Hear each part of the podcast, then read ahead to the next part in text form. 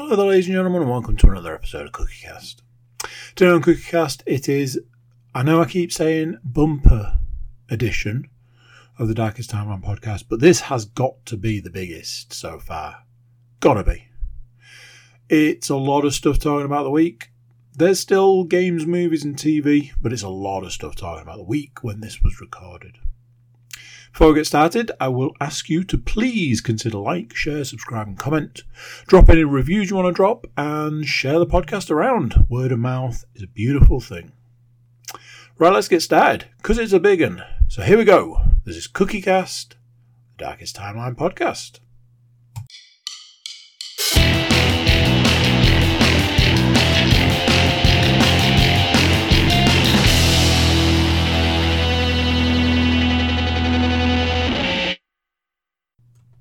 Hello. How are you doing? You all right? Yeah. Good. And if not, why not? What's going on? What's the deal? Talk to me. Come on. That's not how this works. So we'll have to do it a different way. I'll talk at you for the foreseeable future. Um,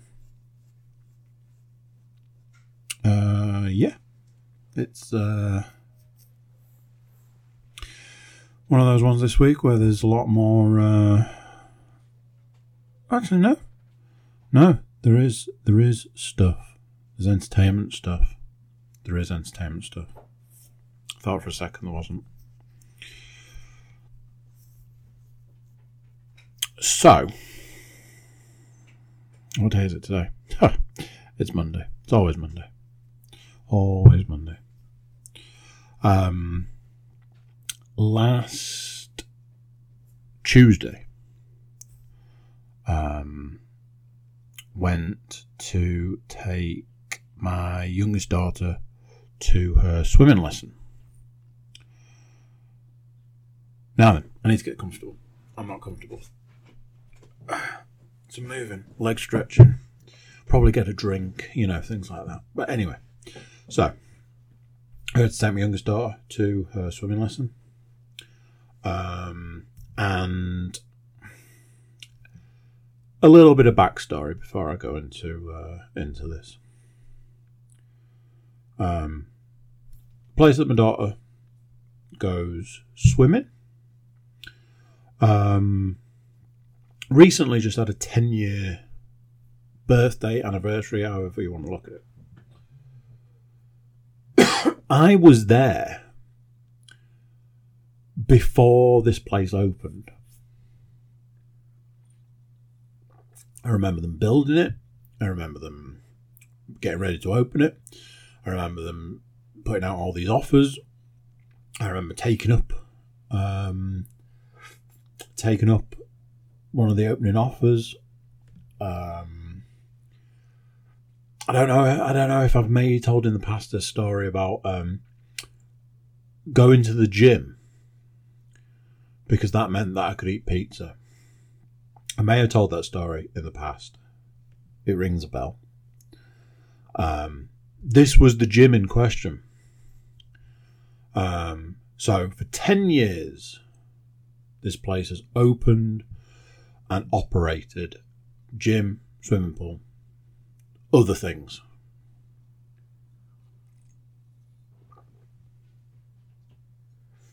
Since the day the gym opened, um, there's been a rule, um, and the rule is kind of built into um, a particular area. So, the rule is this if you're going into the swimming pool public changing rooms, um, you have to take your shoes off. Long-winded version of this is that they don't want people walking around the changing rooms in their street shoes because it makes the place dirty. You're walking through like bits of water here and there. If your shoes are muddy, you traipse some mud around the whole place. It makes the whole place dirty for those people that are walking around without shoes on. People get muddy feet. Oh, you know, it's this whole thing.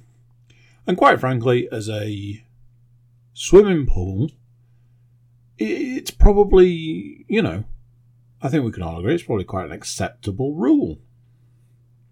Now then, it's that much of a rule that they actually have a seating area where you can take your socks and shoes off.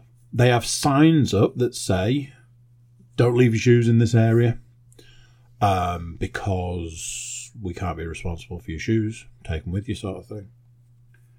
And they even have um, like um, a pushchair parking system.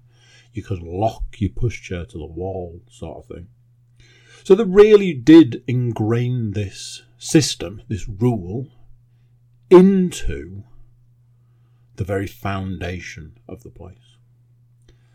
I've always known it because I was there before day one, and we were told, just so you're aware, as part of the part of the guided tour before the place opened, just so you're aware, if you ever come to the swimming pool, the one thing that we will always ask is that you take your socks and your shoes off before you enter the change rooms. That has always been the rule. And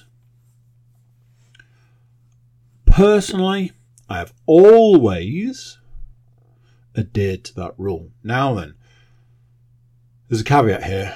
I'm about to go through it. I have always adhered to that rule, including the first week of my daughter's new swimming lessons.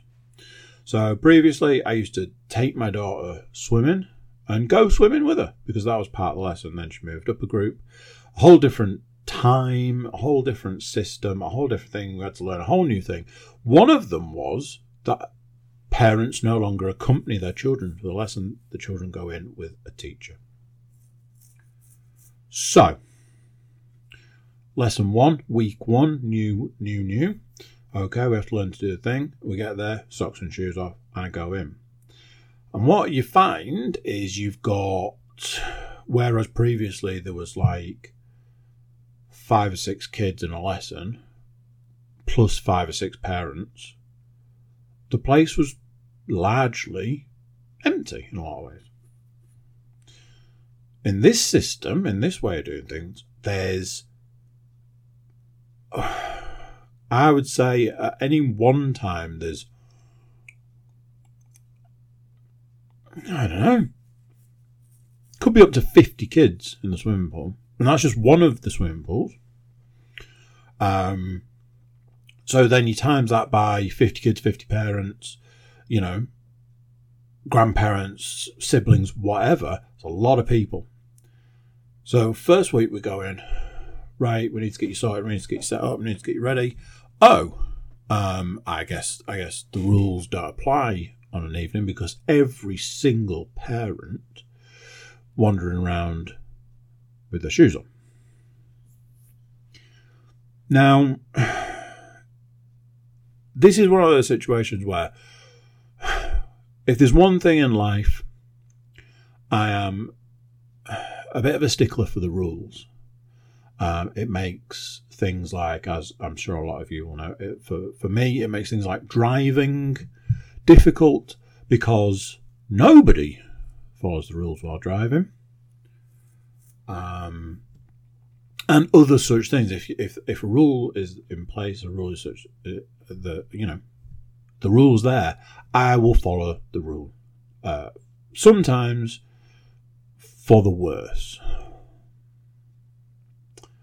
So week one, shoes off, socks off, in we go. Loads of people wandering around. It's bustling, is probably the way to put it, and a lot of other people wearing a lot of shoes, boots. You know, there's a lot of I'm going to end up losing a toe because you guys can't be asked to take shoes off.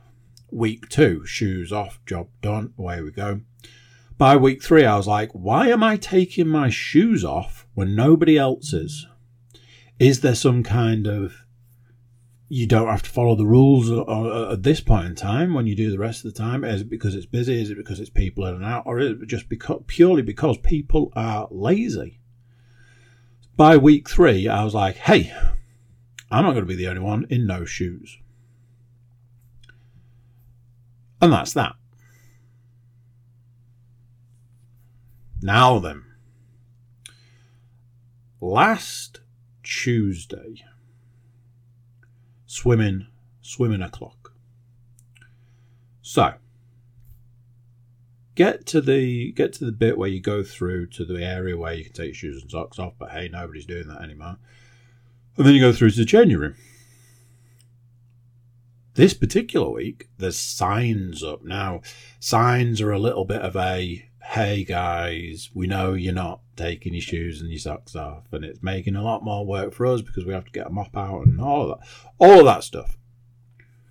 But because there was signs up, I was like, well, uh, they absolutely are, you know, they're obviously pushing the rule, so we need to be um, taking socks and shoes off. So I had like one week where I left my shoes on.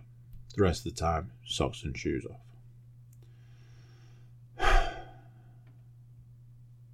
So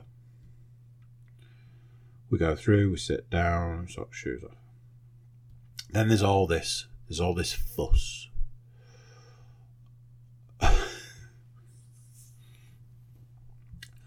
I, I, I don't think I've ever seen anything like it. I don't think I've experienced anything like it because ultimately, in my eyes, in my opinion, in, in, in my heart of hearts, I agree. It, it's a perfectly acceptable thing to ask people to do. Anyway, here's how this played out. There was a woman. So there was me, my daughter, another woman who I've seen there um, a few times, and her child, another woman, another child, and a woman and a child. So four parents, four children, people in and out, busy, busy, busy. This woman, you would have thought that the sign said, please use this complimentary chainsaw to saw off a leg of your choosing. She wanted every single person in the vicinity to know that she thought it was ridiculous that you have to take your shoes off. Now, here's the thing at no point has this not been the rule.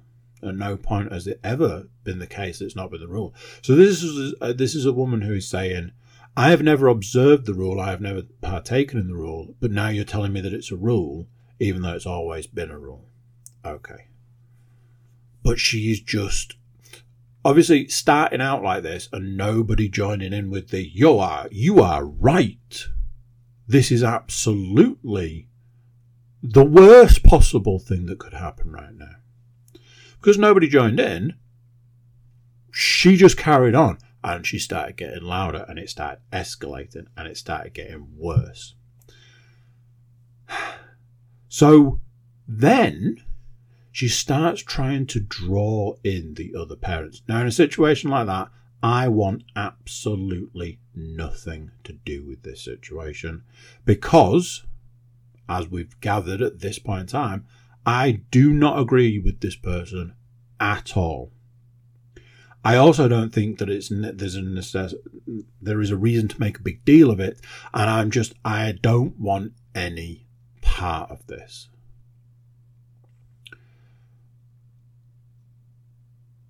the woman eventually uh, the woman eventually managed to get another parent to lock in with her. There'd obviously been like, she was obviously looking for some camaraderie, some you join with me and we can change the system of a rule that's been in place for over 10 years. And ultimately, what I want is to continue about my lazy ways. So she's saying to this, this other parent, the one I've seen there previously, this is absolutely ridiculous. It's ridiculous. I can't believe this. I can't believe it. This is ridiculous and in the most perfect example of picking the wrong person for the wrong situation, the woman turned to her and very casually said, Well, I can't say anything because I actually work here. Now then, ladies and gentlemen, one of the hardest things I've ever done in my life was not laugh out loud at volume in this in this woman's face. It is hands down one of the funniest things that I have had to control in my life.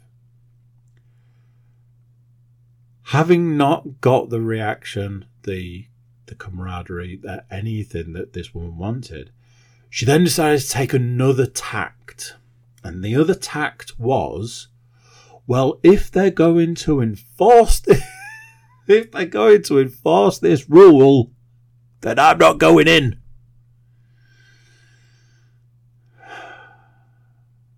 Believe me, ladies and gentlemen, it was a great loss to, to the changing room that this woman was then at volume refusing to go in. There was there was a point where there was a different conversation between her and her child, and then a bit later, I think I was coming I was coming out having dropped my daughter off. There was another conversation with this woman and child who was who was refusing to go in, and all I could think was, "Oh wow! I bet you're an absolute delight to live with." And this was where something happened. This was where I went. Your hair colour's awfully black jet black hair colour. Almost like it's been dyed. Like real recent. Real black. Really black. Looks like like it could have been dyed today. Wonder what colour it was before it was black. Yeah, what are the chances that it was blonde previously? And what are the chances your, na- that your real name is Karen? Because oh my god, this this person was was prototype Karen. The only thing that, that masked that was the hair colour, but then the hair colour was clearly a recent change, shall we say? Almost like a like a stealth camouflage, some would maybe suggest. Um, what made this whole situation even more interesting was going into the changing rooms and finding the fact that they'd posted um, employees were all over the place. There was a swarm of employees who were basically informing people, hey, uh, we've noticed you haven't taken your shoes off. Well, we put signs up to tell you to take your shoes off, and you absolutely need to take your shoes off. So there. Uh, my favourite of these interactions was a young lad telling, uh, who had obviously just informed a lady that you do actually have to take your shoes off. She was relaying back to him. So what you're saying is, I have to take my shoes off in this area. This area is where we need to take our shoes off. Then relays to a family member. Oh, did you know that we're supposed to have taken our shoes off in to come into this area? I can't believe it. I didn't even know that. Did you know? I didn't know that. So you're saying in this area, in, it's just in this area, is it? This went on for a while. The interesting part of this was at no point did the woman attempt to make it even look like she was going to take her shoes off. Or, in fact, during the conversation, was like, oh, well, I best take my shoes off now. It was very clear that her intention was, I'm not going to take my shoes off whether you put a sign up or you tell me or not. However, I'm working on the principle that if I keep talking at you long enough, confirming that I should have taken my shoes off, and and I, if I'd have known, I would have definitely taken my shoes off, giving my family member long enough to get my child changed and get them in the swimming pool, so I don't actually have to take my shoes off. This entire situation was made worse by um, taking my daughter into the into the area where she has to wait, like queue up to go and get into her swimming lesson. It's it's a bottleneck situation. It gets real busy. Nobody knows where to stand, so they just stand all over the place, and it gets quite difficult to manoeuvre. There are certain situations where I will be calm. There are certain situations where I won't be. And there are certain situations that will instantly boil my blood. And let me tell you, ladies and gentlemen, I nearly murdered a man in front of many, many, many witnesses going into this area and it's like, okay, so the signs, the staff, but at the end of the day, you're never going to get around people's laziness and people's absolute determination to not follow simple rules and instructions. So once you go into this area that is like this you know, terrible bottleneck situation, you realize, oh, this is where all the parents are who uh, avoided the members of staff and ignored the signs, and they're all wearing shoes. Wonderful in this really tight situation where you've got all these children and other people, and now people that are filtering in who have taken shoes off. So you guys are just. but once you drop your child off as a parent, you can leave. So if you're at the front of the queue, you drop your child off, and then you have to then fight your way through. So there's a lot of moving left, moving right, moving forward. Excuse me, pardon me, can I get past all this sort of stuff? So there's a guy um, who's wearing boots. I'll leave that one there. And you can see him from all the way down the end. He's obviously dropped his child off and he starts, Excuse me. Oh, can I just squeeze past? Oh, can I just get past? Excuse me, pardon me. So he gets about halfway and obviously decides that the excuse me, pardon me, and can I just get through isn't working for him anymore. So at which point he proceeds to just barge his way through. So barrels through a woman and a child and continues to keep barreling through people. And this was the point in time that my daughter turned to the side to speak to me because standing one side wouldn't get as good an angle to speak to me being being little and, and me being big wouldn't get the opportunity, wouldn't get the, the angle to speak to me, slightly moved to the side, at which point was barreled into by this giant douchebag. And I went from, in the words of Bill Burr, idling at 70 to about 100,000. And I nearly punched this man through a wall because how fucking dare you and all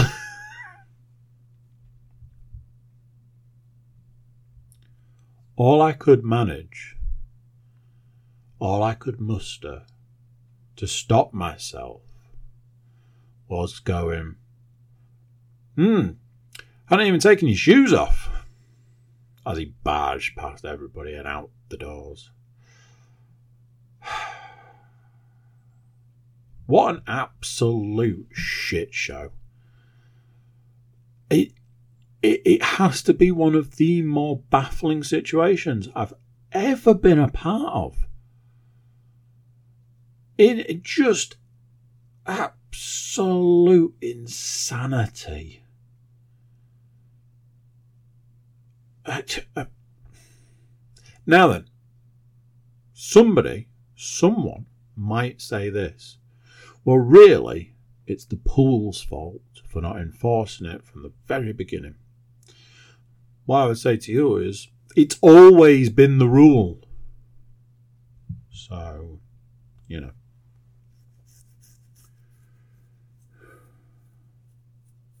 Do I start every podcast by ranting about something?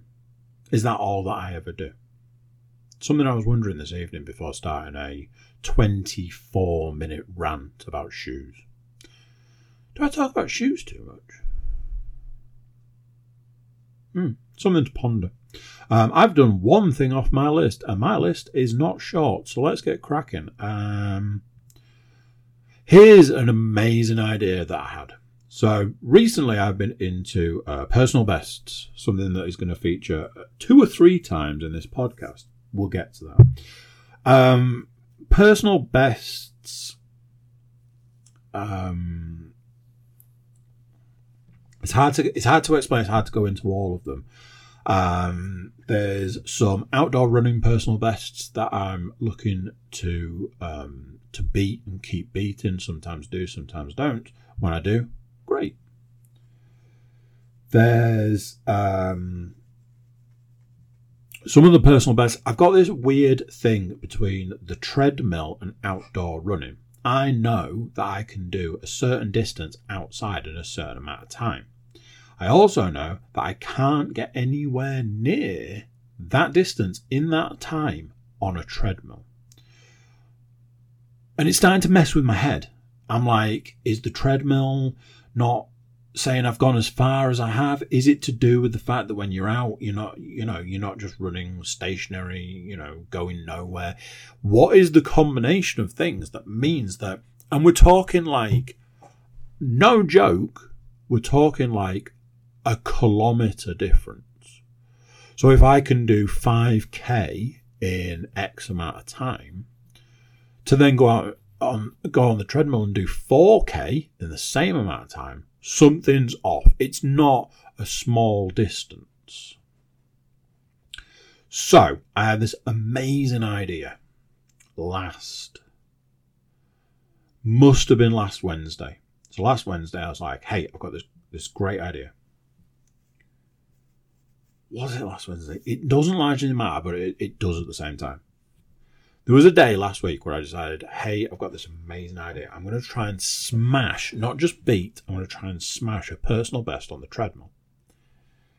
Now, it was either the same day or the day after I did two things. One was leg day.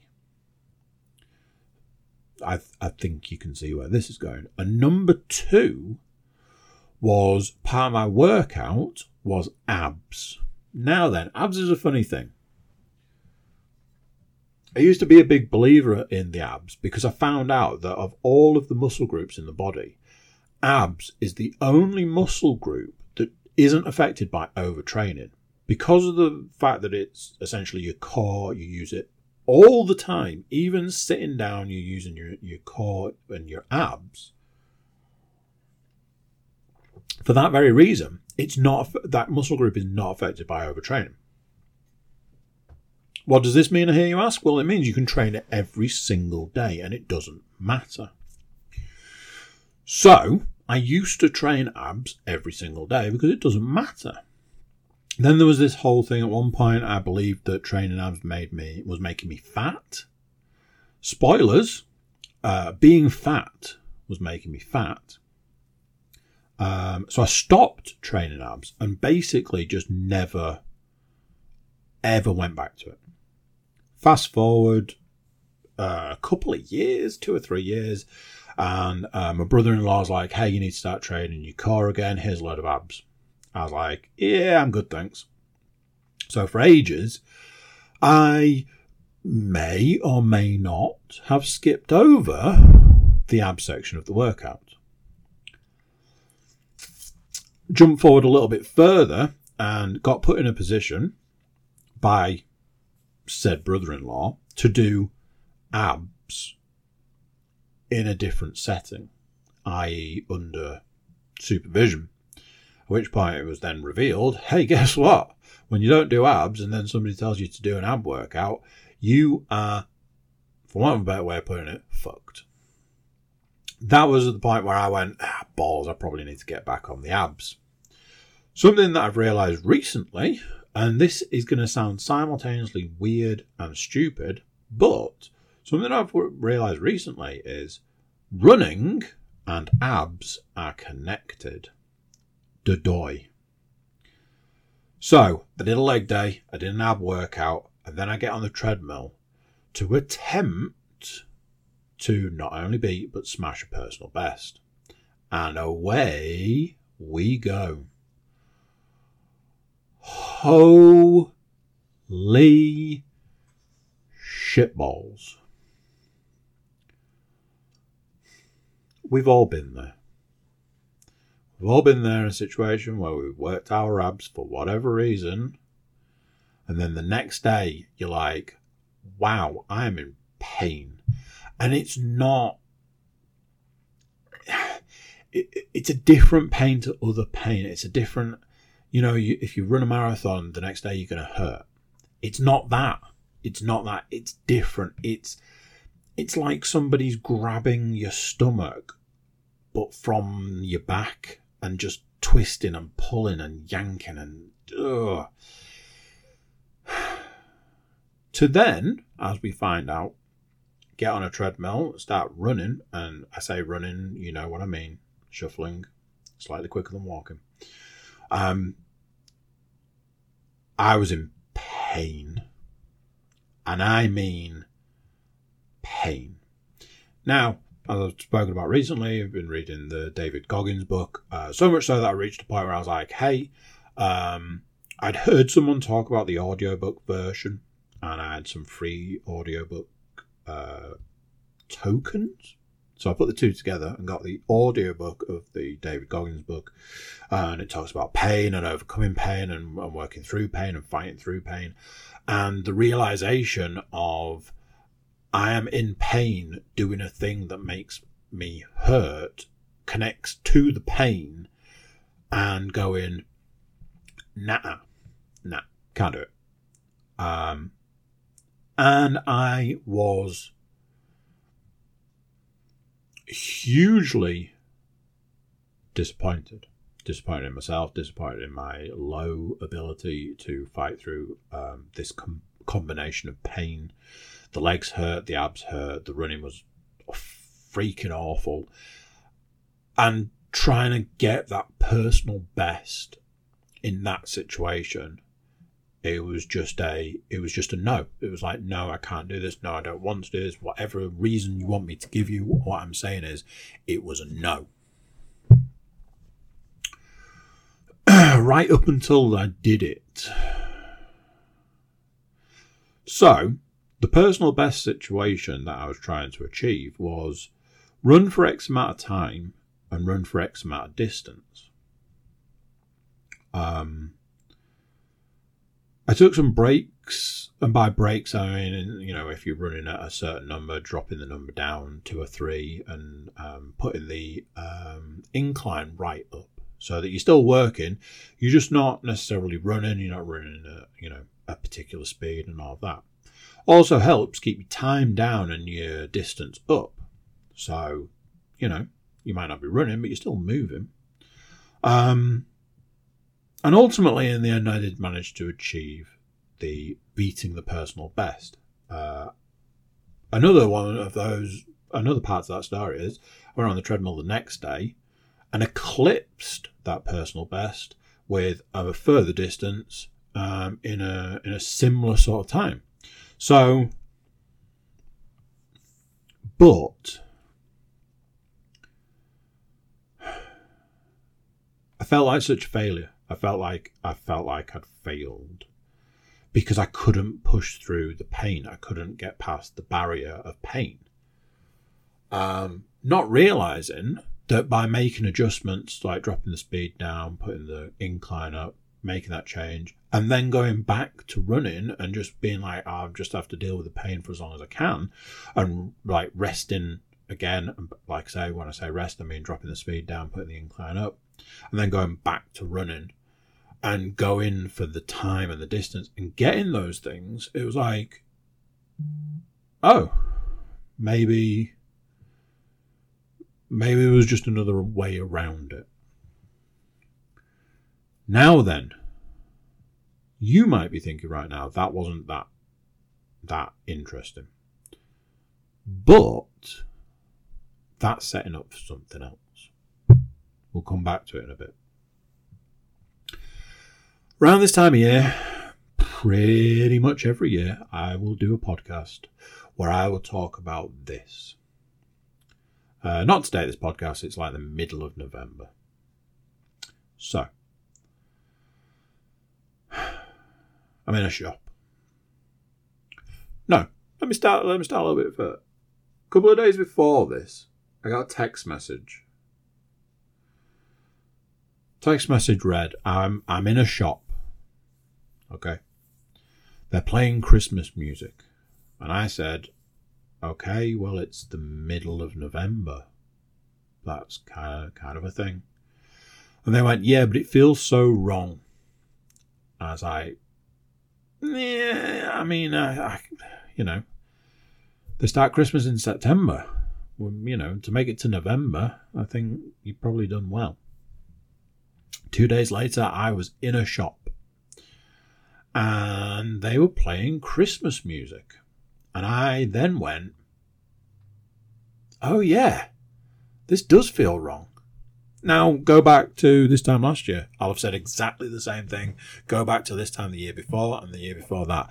I will tell you that I have been in into a shop or I've been somewhere and they're playing Christmas music and it just doesn't feel right. It just all of that. But this was it was aggressive and it made me aggressive. I started chuntering a bucket for Why the hell was I listening to freaking? The weirdest thing is I can't even think where I was. It was somewhere. It was somewhere where it felt out of place, and I can't. I can't think. I can't. I can't think. But middle of November, we should be listening to Christmas music, shouldn't we? I'm not feeling it. Up until literally today, it was still warm temperature has dropped a lot today. Apparently, it's going to go back up over the course of the week. You know, because uh, that's that's what we deal with nowadays. But yeah, it was it was just weird. It was just really weird. It was like walking into a supermarket in July and hearing Christmas music and being like, "What the flipping heck are you doing? It was like that. That was the sensation I had. I was like, what are we doing here? Even though it's November.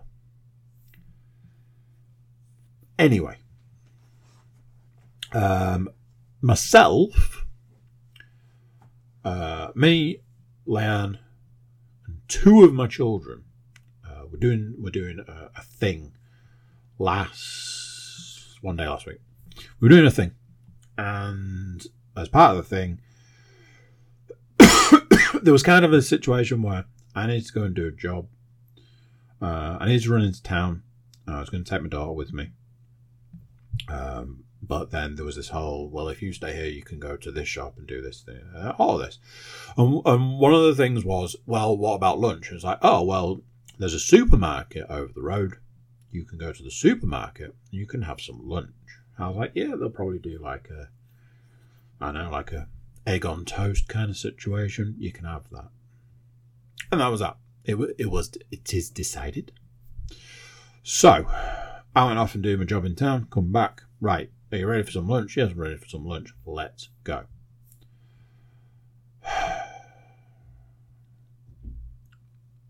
So, get to um, the place where we were going to get some food. Oh, um, this, this bit this bit's shut. Like a cafe. Uh, the cafe is shut. However, the um, the restaurant's probably not the right word. The the place where you eat in a supermarket is open. Okay, well, we'll just go down there. Get down there. There's a weird queue situation. There's a queue, but then there's like like a like a, a screen And I'm like, oh, okay. So you order on the screen and then you go and get your stuff. Okay. Got it. In front of us was two elderly people. So take two elderly people and a sprinkling of technology, and holy smokes, were we waiting a while.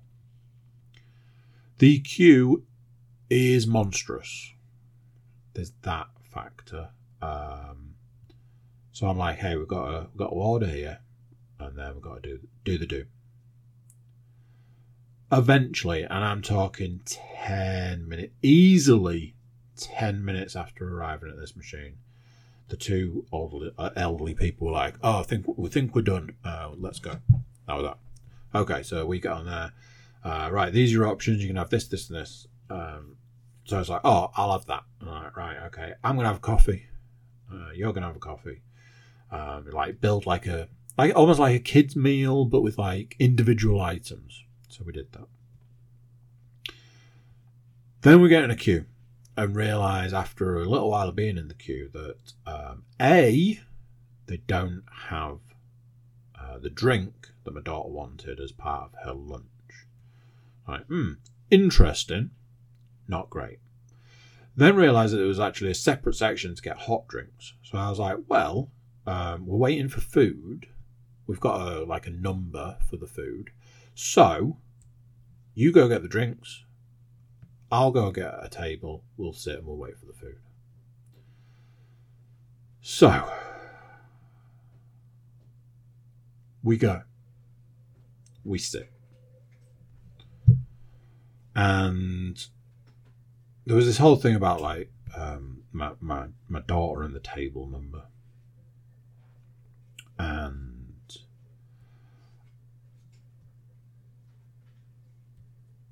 there was a thing about a fork. So they didn't have any forks. So there's a a, a meal situation with, without a fork. So there's that. Spoon. If you want a spoon, you can have a spoon, no fork. So, uh, the the meal in question involved toast. Now then, I don't know if you've ever tried to cut toast with a spoon. I don't mean like cut it into like triangles or squares or whatever. I mean like cut it into bite sized pieces with a spoon. It's weird, like the coordination's way off. So, there's this whole thing. No fork, no fork. My daughter can't. My daughter can't can't can't deal with the fact that there's no fork. Look, I'm using the spoon. I'm cutting it. It's fine. The food was the food was bad. We asked the person that brought the food out about the drink situation. Oh, um, there was no there was no drink. Oh, you can just grab a different drink. Okay, we'll grab a different drink. Got the different drink. Job done. The coffee. There was all sorts of issues. They'd made the coffee wrong. Hadn't put um, syrup in the coffee. So then it was like, oh well, I can put it in now. So put coffee in it. Put the syrup in the coffee afterwards. So Lamb was like, make sure I give that a stir. like, okay, fine. Um, from start to finish, the situation was not great. And then at the end, I'm like, right, let's go. Lan's like, oh, you need to go and put the tray in the um, in the tower thing for the tray. And I was like, why? She's like, because that's what it says to do. And I was like, okay, but presumably I've paid more to eat in. Now, here's the thing. Here's how my mind works. And this is this is this was something that was passed down to me, but it's something that I generally agree with. And that is you are charged more for eating in. You are charged more for eating in because they have to pay staff to clear the tables, to do the washing up. and there is a cost involved for you to eat in, so you are paying more. When they then try to mm, get round elements, i.e., clear your own table, they might as well tell me to go in the kitchen and wash the dishes. What they're saying is, we want to charge you more for something, but not actually have that expenditure at our end. So the whole clean up after yourself is just money for nothing. And for me, my response to that is I have paid extra to leave this tray with these dishes on this table. That's why I've paid more. That's why I'm charged more. If you're then cutting that labour in half, it's just money for nothing. And it, I, it got me thinking. I was like, okay, so uh, it was self service. So we've cut costs by having to not pay somebody to take your order. Uh, I paid extra. This was something that came up. I paid extra for the drink that my daughter wanted, which they didn't have. And she had to have something else, which was included in the meal price. Part of the reason that you pay more to sit in is for things like cutlery, plates, bowls, and all that being washed. They didn't have any forks, which for a restaurant is an interesting one. The food and drinks. The drinks were made wrong. The food was terrible. Uh, the one thing that you want with your slice of toast is a plate of water, because you know where the water goes. And then, at the end of this process, they have the audacity to say, make sure that you uh, help us out by clearing your own table. By the point I was clearing the table, I was chuntering, shall we say. There was this whole thing ages ago. There was this movement about putting self-service tills in and how it was a way to cut people's jobs and what uh, what you should do as a member of the public is that you should go through the tills so that the tills end up with queues and so that supermarkets and real t- retailers can see that those people are needed and then they have to employ more people because they've got more more queues and more tills and you know, all of that stuff. And obviously nobody did that because ultimately what we want to do is work for another corporation by doing their job for them so you know big thumbs up there speaking of massive corporation bullshit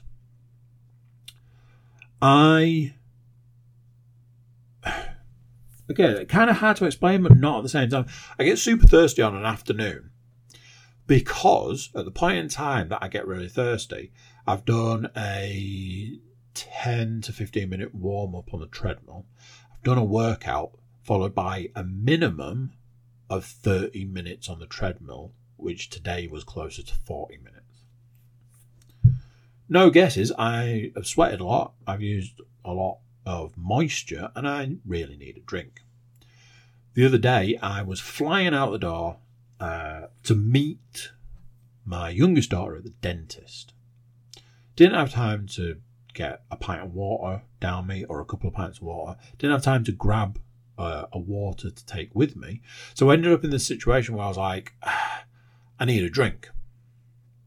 I parked at a supermarket. A plus B equals C. So I ran into the supermarket quickly and I wanted a bottle of water. Now then, I massively begrudge paying money for water. There's this whole long winded, in depth thing about why bottles of water are so expensive and it's not not to do with the surprisingly it's not to do with the water it's to do with the bottle and the fact that it's plastic and the fact that these companies are just essentially making making up jobs is basically what's going on anyway that would that would be a different subject if the following hadn't happened. I get to the thing, I'm like, oh, how much is it going to cost me for a bottle of water? So, I saw something and then I saw something else. I saw a bottle of water for £1.65. Yes, I know I'm Yorkshire. Yes, I know I'm a man. And yes, ultimately, put all that together, that makes me tight. But I am never going to give you £1.65 for a bottle of water. The other thing I saw was an offer for a can of sugar free monster energy drink. Sorry, I mean, um, a well known energy drink brand.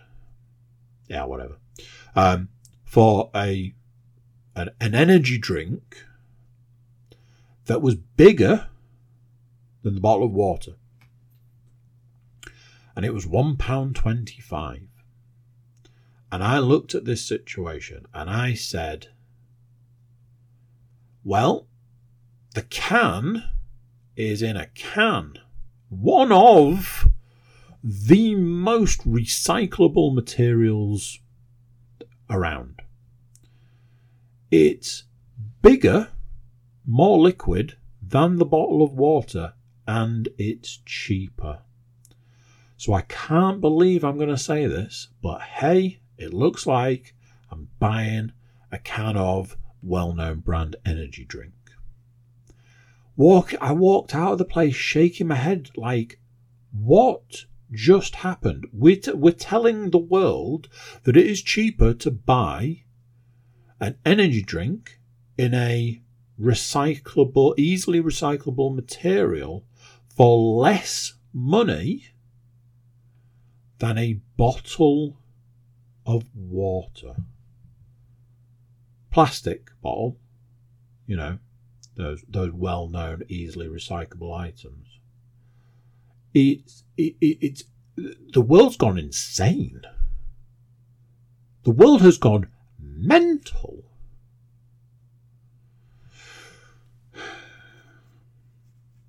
Right. 51 minutes into this podcast, which is nowhere near finished. This is going to be a doozy. Let's talk. Let's talk real Let's talk about the real stuff.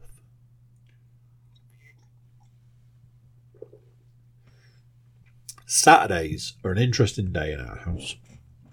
Um, sometimes super busy, sometimes still busy. It's a Saturday. You know, you know what a Saturday's like. Sometimes it's busy, sometimes it's busy in a different way. That is generally how it goes in this house.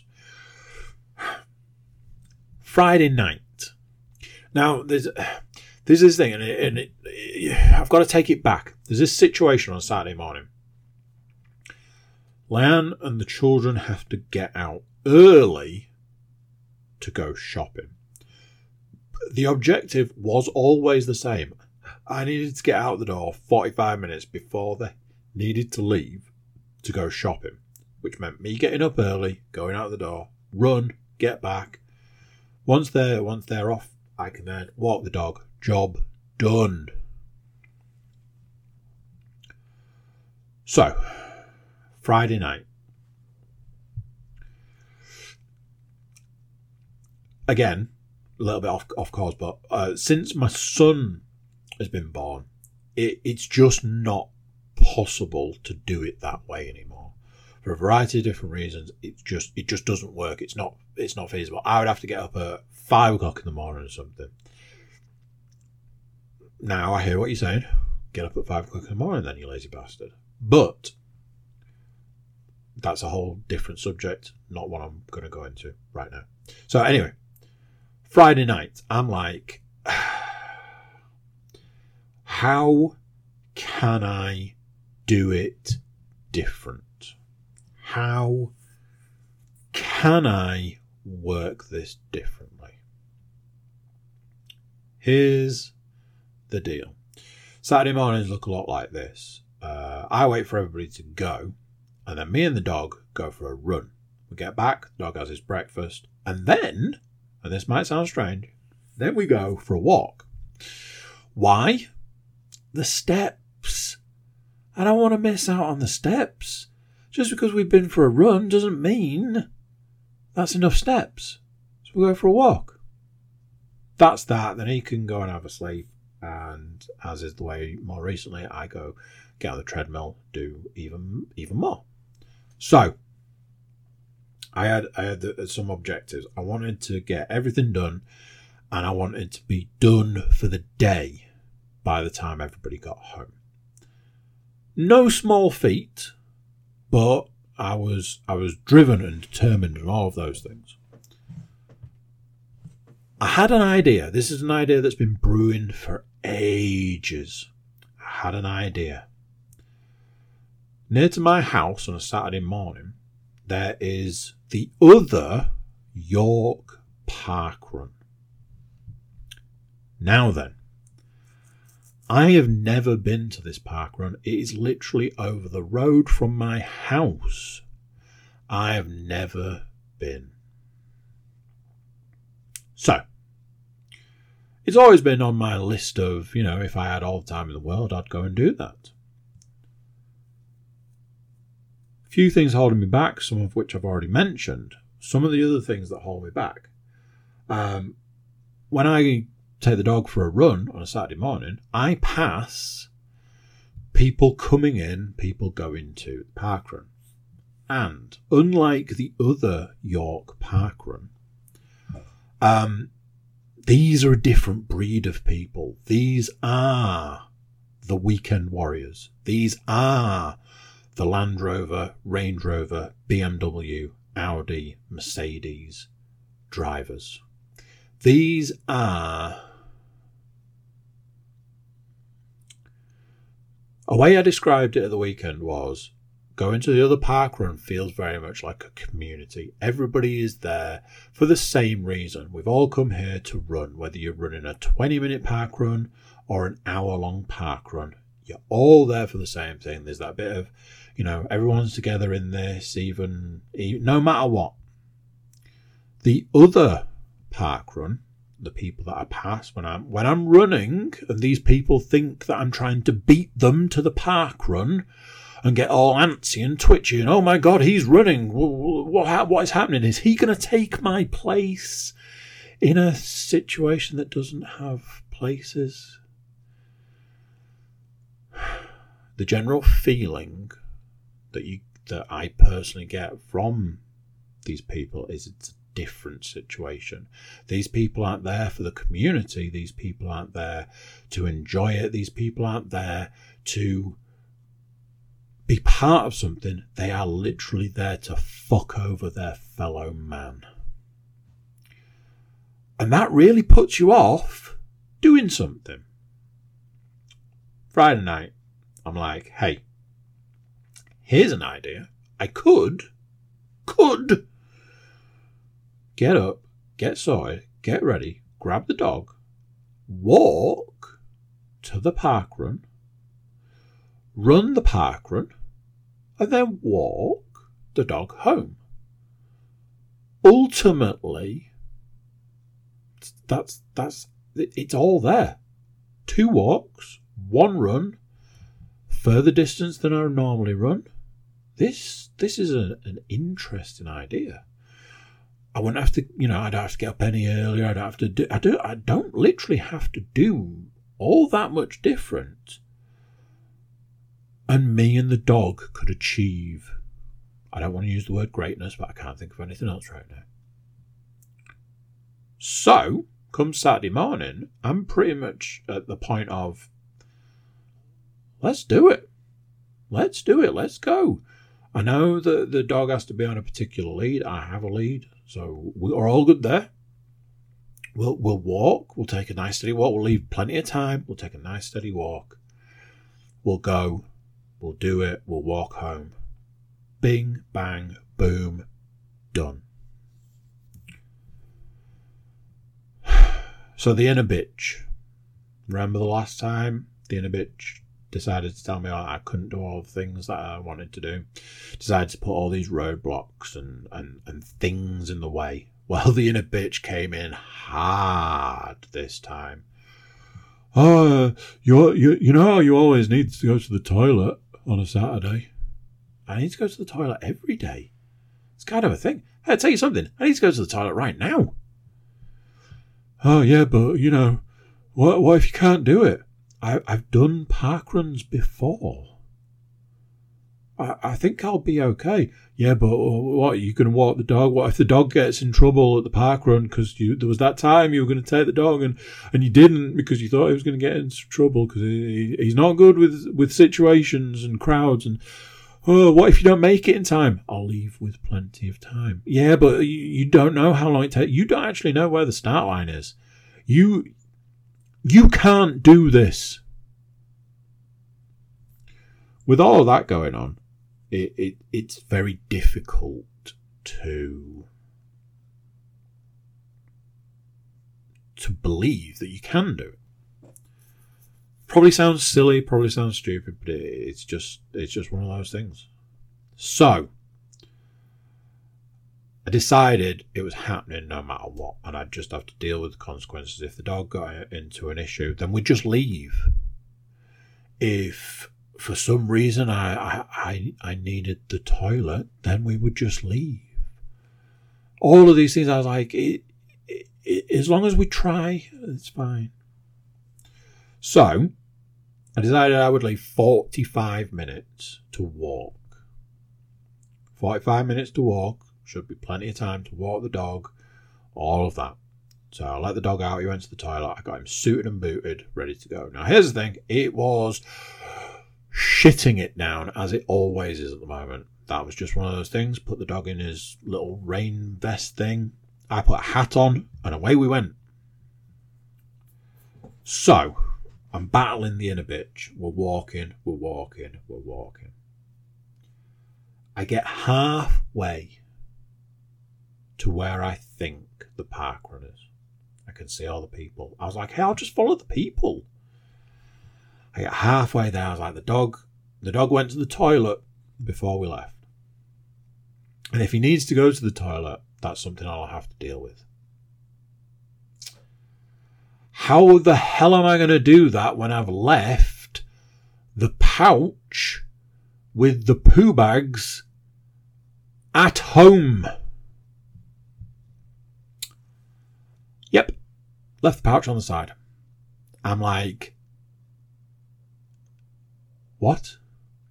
Now, here's the thing, and I'm not too much of a man to admit this, and it was completely uncontrollable, and I can't explain it, but I nearly burst into tears. It was weird. It was, I think it was just the situation. I don't know. I don't quite know what, but I nearly, I didn't, but I nearly burst into tears. And I went, it's 18 minutes until the start. Now, these things start at nine on the nose, pretty much. It's 18 minutes. Now, I've got to get all the way home and back to where I was, and then onto the start line. And instantly, the inner bitch was like, You can't make it. Give up. And I said, Well, we won't know unless we try. So I started quick marching me and the dog back to the house. Quick march all the way back. We get back. I think at this point in time there was something like 11 minutes left. I'm like in through the door, grab the pouch, and away we go. And I'm motoring, I'm quick marching, jogging. The last thing we want to do is run to a run. I used to hate that whole situation, turning up late and then having to run before doing a 5k. Literally, this is no joke. We come tearing down the hill across the field, and as I literally come round the corner, like the back of the group of people, I heard the word go. And we just we just went, we just set off. And all I think was, oh my word, I made it. I made it. I got here in time. I made it what is happening right now? I didn't realize that I was going to now run 5k. okay, let's get it done. So me and the dog set off. The dog was literally like, what is happening? And we set off on this course. Now, I've never actually been properly to this course, around this course, whatever. But going round, I went, hang on a minute. This isn't 5k because I've been round. Oh no, this is a. Because even at the other one, you do one and a half laps, which is 5k. And the way it's set up is you set you start halfway round, you do half, and then you do a full, and then you're done. But I'm like, this isn't this isn't one and a half. This is how many laps do we do? In uh, in hindsight, going back, um, it was actually on the website. It said how many laps it was, but I went, I don't know. And these people don't seem like the kind of people to ask. And a lot of the volunteers were very quiet. There was one volunteer who was very vocal, told me that my dog was a good dog, and I went, yeah, okay. So away we went. And as time went on, and I, I, passed a guy who was just shouting out how long it had been, I was like, well, here's the thing. I know how long it took me to do my last park run. After a while, I worked out that it was probably about 1k round this course. So I'm like, let's work on the principle that we're doing five laps and then we just come off and be done. If the time and the laps match up, job done. So I'm running, um, and then there's this point where there's like somebody in front of me, and I'm like, I remember about like in in the in the Goggins book, it talks about taking souls. You see somebody in front of you in a race, and if you run past them, you, you're taking the taking that person's soul. And I was like, hey, it's time to take some souls. And that was the thing, you know, some people I passed and then two minutes later they were passing me. Some people I passed and I never saw them again. Some people I passed and then like ages later I'd see them again. Some people I passed, and I think I might have lapped, which is almost impossible. So we're running. We're running. Me and the dog, we're running. The dog's like, why are we going round and round and round? By lap four, he was just like, is this. I think to him it was some kind of like his his definition of hell. Because when we quote unquote run, he is going a tiny little bit quicker than normal walking speed. And going round and round in circles probably isn't his idea of fun. So by lap four, he's like, is this hell? So, four laps in. Okay, so one more. We're just doing one more. Right, away we go. Something feels wrong. Something feels off. The time doesn't feel right. I'm like, it's probably taken me, you know, uh, I don't know, not it's not ten minutes to go around, but it's not five, so I don't know, eight minutes, eight, you know, eight sixteen, uh, twenty four, uh, that's three, uh, something not right. Okay, uh. so lap five, I noticed that you know people have been going off. I'm like, I, I guess this is it. I passed the guy shouting out the times. He shouts a time, and I went, oh, no, something's not right here. I come off. Now, I've never been to this one, so a couple of people like, oh, you just do this and you go over there, take this, do that. I went over. Uh, they took my name, they scanned me through. I stopped my watch and I went, something's not right. I looked at the how what distance my watch said, and I went, I've not gone far enough. Oh, no, I've not gone far enough. Oh my God, I should have done another lap. Six laps doesn't make sense. Wait a minute, did I not count it right? Did I miss a lap? Did I miss a lap? Ah, oh, sugar. I immediately Googled 5k in miles and it told me that 5k is 3.1 miles. My watch told me that I'd done 3.2 miles. And I went, What? Did I just run 5k? Now, I want to I want to get this out in front. I'm not running around like, "Hey, 5k is, you know, this huge achievement." It is. in some circles, and in other circles, it doesn't even register. I am somewhere in the lower end of the scale. 5k is a big deal to me because I don't run 5k on the reg, as the children would say. I can't explain it. I can't. I don't know how to, to quite convey it other than this. I felt like a fraud. I felt like I'd cheated.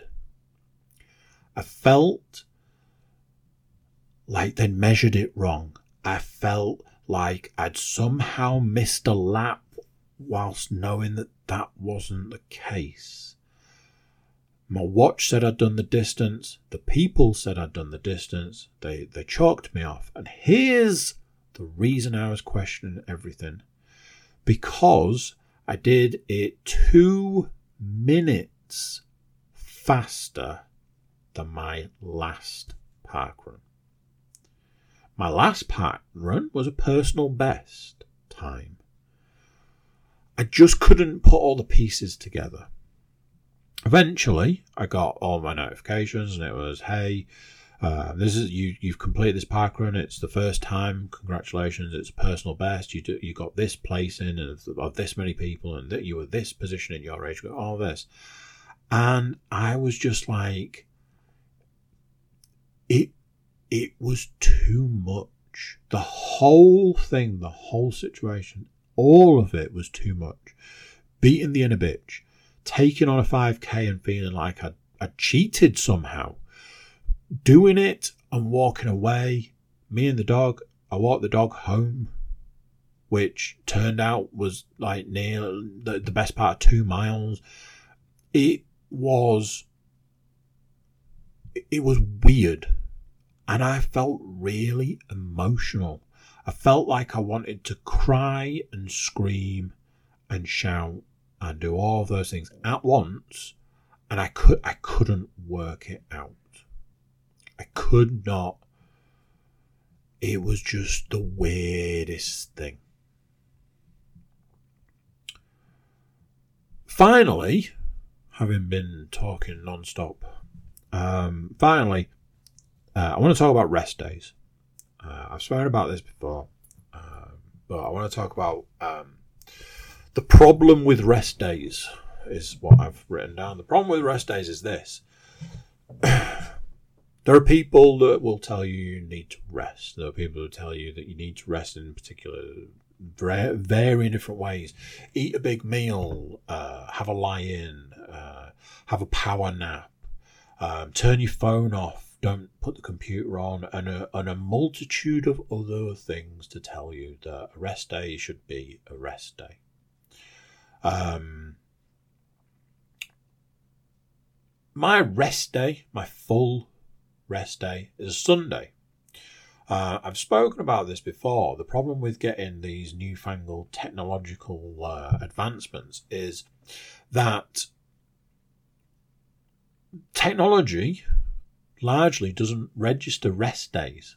So if you're supposed to be hitting a, a, a move count, if you're supposed to be hitting so many calories in a day, your rest day is going to go against that.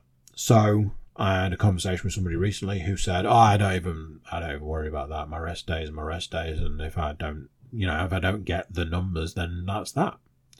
And I was like, "I'm not, I'm not super down with that."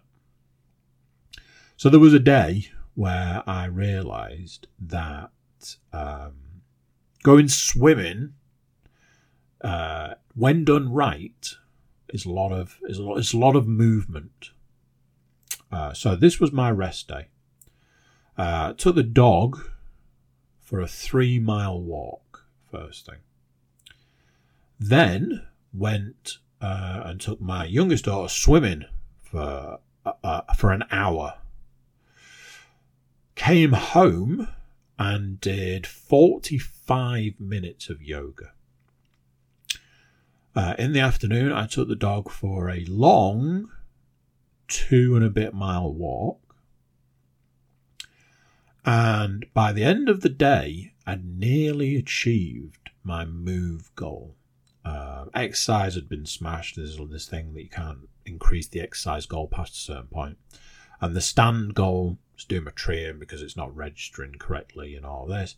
But I'd nearly done the move goal. And all I could think was, yeah, it's interesting for a rest day. If that's if that's the version of a rest day. That's the stuff from the week, an hour and 15 nearly into this podcast. So let's move on to entertainment stuff. The entertainment stuff is going to be one of those. It's becoming the smallest section of the podcast anyway, and I'm going to rattle through it. Um, the film that I've watched is a film I've seen before. The TV show we'll talk about, and then there's games. TV show this week is The Old Man. Now then, let's get this straight out there in front of everything. I'm a big Jeff Bridges fan. I really like Jeff Bridges. Ultimately, because let's face it, he was the dude. Um, I enjoyed his role in Iron Man. I thought he played a really good bad guy. Uh, I just, I just like Jeff Bridges. I like, I like what he, what he's about. Uh, doing a TV show where he is spoilers, um, uh, an ex CIA operative and uh, he's, he's been found out and he's got to go on the run. It's an old, I was going to say it's an old method, uh, it's an old formula that's tried and true. Uh, recently, it was it came out that Jeff Bridges had been dealing with cancer, and something that I had to look up was was he battling cancer at the time of making the old man because it was quite a physical role for him, and it turned out apparently he was uh, in various interviews talking about how the difficulties of doing that. Uh, I have watched five, uh, as of this evening, five episodes. I got to episode four and I watched episode four and I got to the end of episode four. And honestly, I did think that I would maybe not go back to it. There was something that happened at the end, spoilers, of episode four. And I was like, holy smokes, uh, that doesn't work for me. I don't like that. Hard to explain without spoiling it.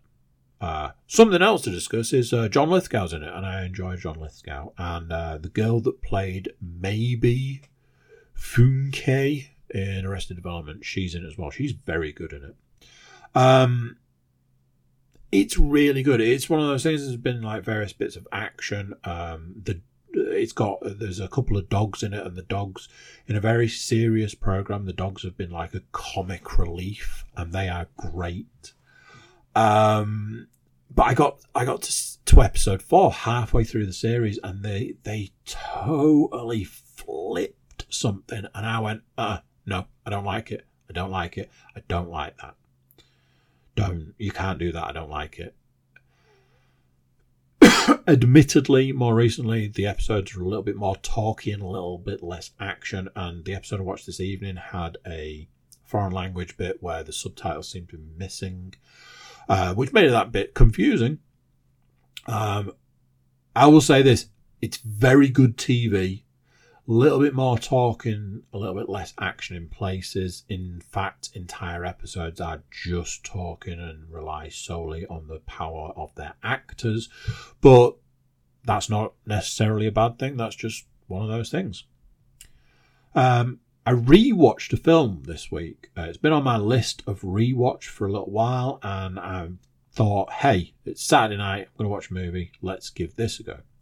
Uh, I watched Tenet for the second time.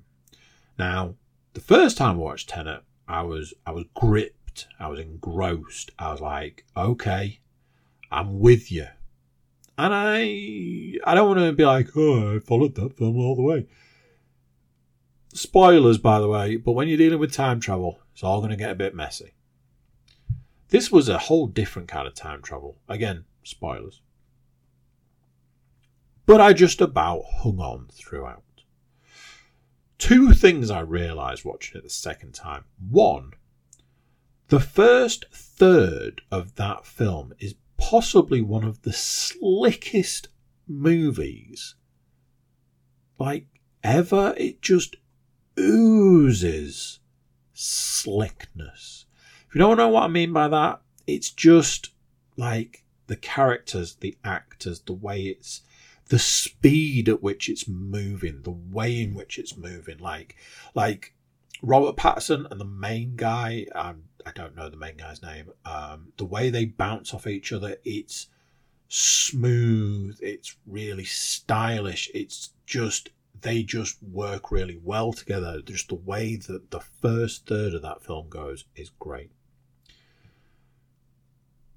The one thing I expected watching it a second time was to understand it more, was to understand it better, was to have a better grip of the film as a whole. And the weirdest thing was, I actually felt like I understood it less. There was this part of me that was like, I've seen this before, so I don't need to pay as much attention. I'm just looking for the bits that I missed that made it harder to understand the first time. But I think that was maybe the wrong way to do it, and because of that, I just I I was with it up to a point, and then I wasn't, and because I wasn't, the rest of the film just didn't really work. I just I was like I like I feel like somebody turned two pages at once, and now I don't know what's happening, and I can't get back into it. And I felt that that was really weird for a rewatch of something. Um, you know, one of those where I don't know whether I'd, I would attempt to watch it again. It's it is a face that it is a face. It's a film that feels that at times it's punching you in the face and you don't know how to make it stop. So difficult is what I would say. Computer games wise, in this house there is only one computer game that's been on the go, and that game is God of War Ragnarok. so it got better. I think if you go back to last week and, and, and listen to what I was saying, um, the game got better because you kind of get into the groove of the game. The game is, you know, God of War 2018 was very simple. Here's two characters, follow them through the story, and here's sub characters. God of War Ragnarok, and this might be spoilers, but it might not. God of War Ragnarok basically says, Hey, do you remember the characters from the first one, from the 2018 God of War? Yes, yes, I do. Well, they are now character characters. They're part of the game. And you need to deal with that and move on. And I think I wasn't necessarily ready to do that. Um, playing it for X number of hours, you kind of go, this is the game, I need to deal with it. Um, I reached a point where I was pretty much sure I, I was about to finish the game, and then the game kind of took this turn and was like, no, no, we're not finished, we're just doing something else now. Did feel a little bit tacked on, if I will, you know, if I'm if I'm honest. Also, uh, and this again might be spoilers. I don't want it to be. Um, but there is a mention, I'll, I'll do this, and there is a mention of war, which is surprising with it being called God of War. Uh, there's a mention of war. And when you when you're dealing with that section when it's talking about war, for me personally, it just felt weird. It felt so out of place. It felt so not wrong, but just like it had been crowbarred together. This whole like, oh, war. And then it's like, but why? It was, it felt super out of place. Um, ultimately, what I can say at this point in time is I believe I have basically finished the game. The only thing about that is that the game is a bit like, here, go and do this. And it feels like, why?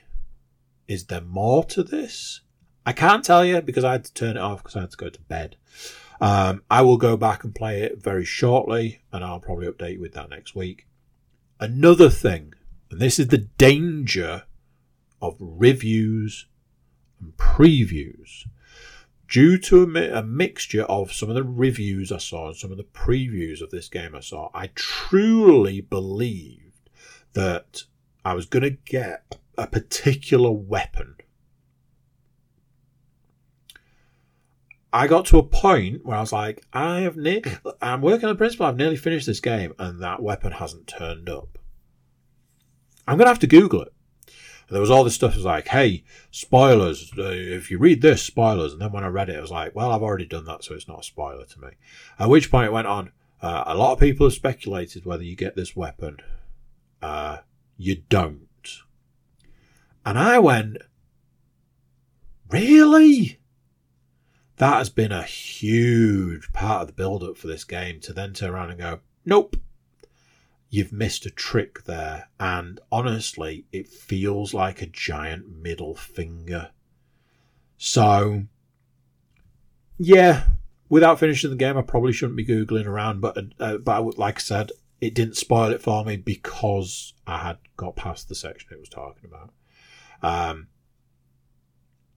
my biggest issue, my number one biggest issue with this game is I have played God of War 2018 for better or worse multiple times. And I mean multiple times. I played it week before last for what is probably the 10th time.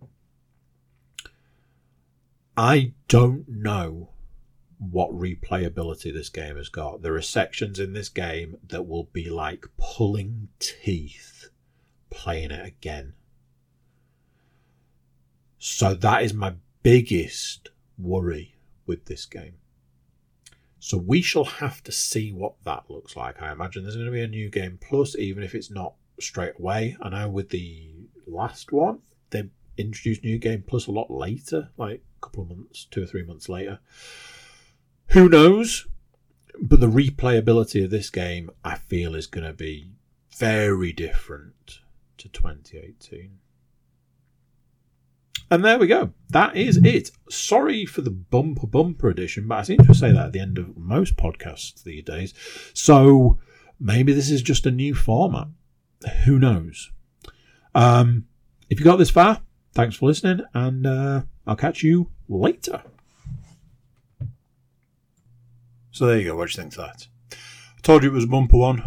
Big, juicy podcast. Thanks for listening. Thanks for watching. And uh, big thanks if you are a subscriber. If you're not a subscriber, now's your chance. Click the button. Like, share, subscribe, comment, drop reviews. Check out our website, thecookiecast.com. You can find social media links and an email button so that you can get in touch with us. That's it for this one. Until next time, I'm going to say bye, and I'll see you then. You've just listened, to, another episode of Cookie Cast. Thanks for listening.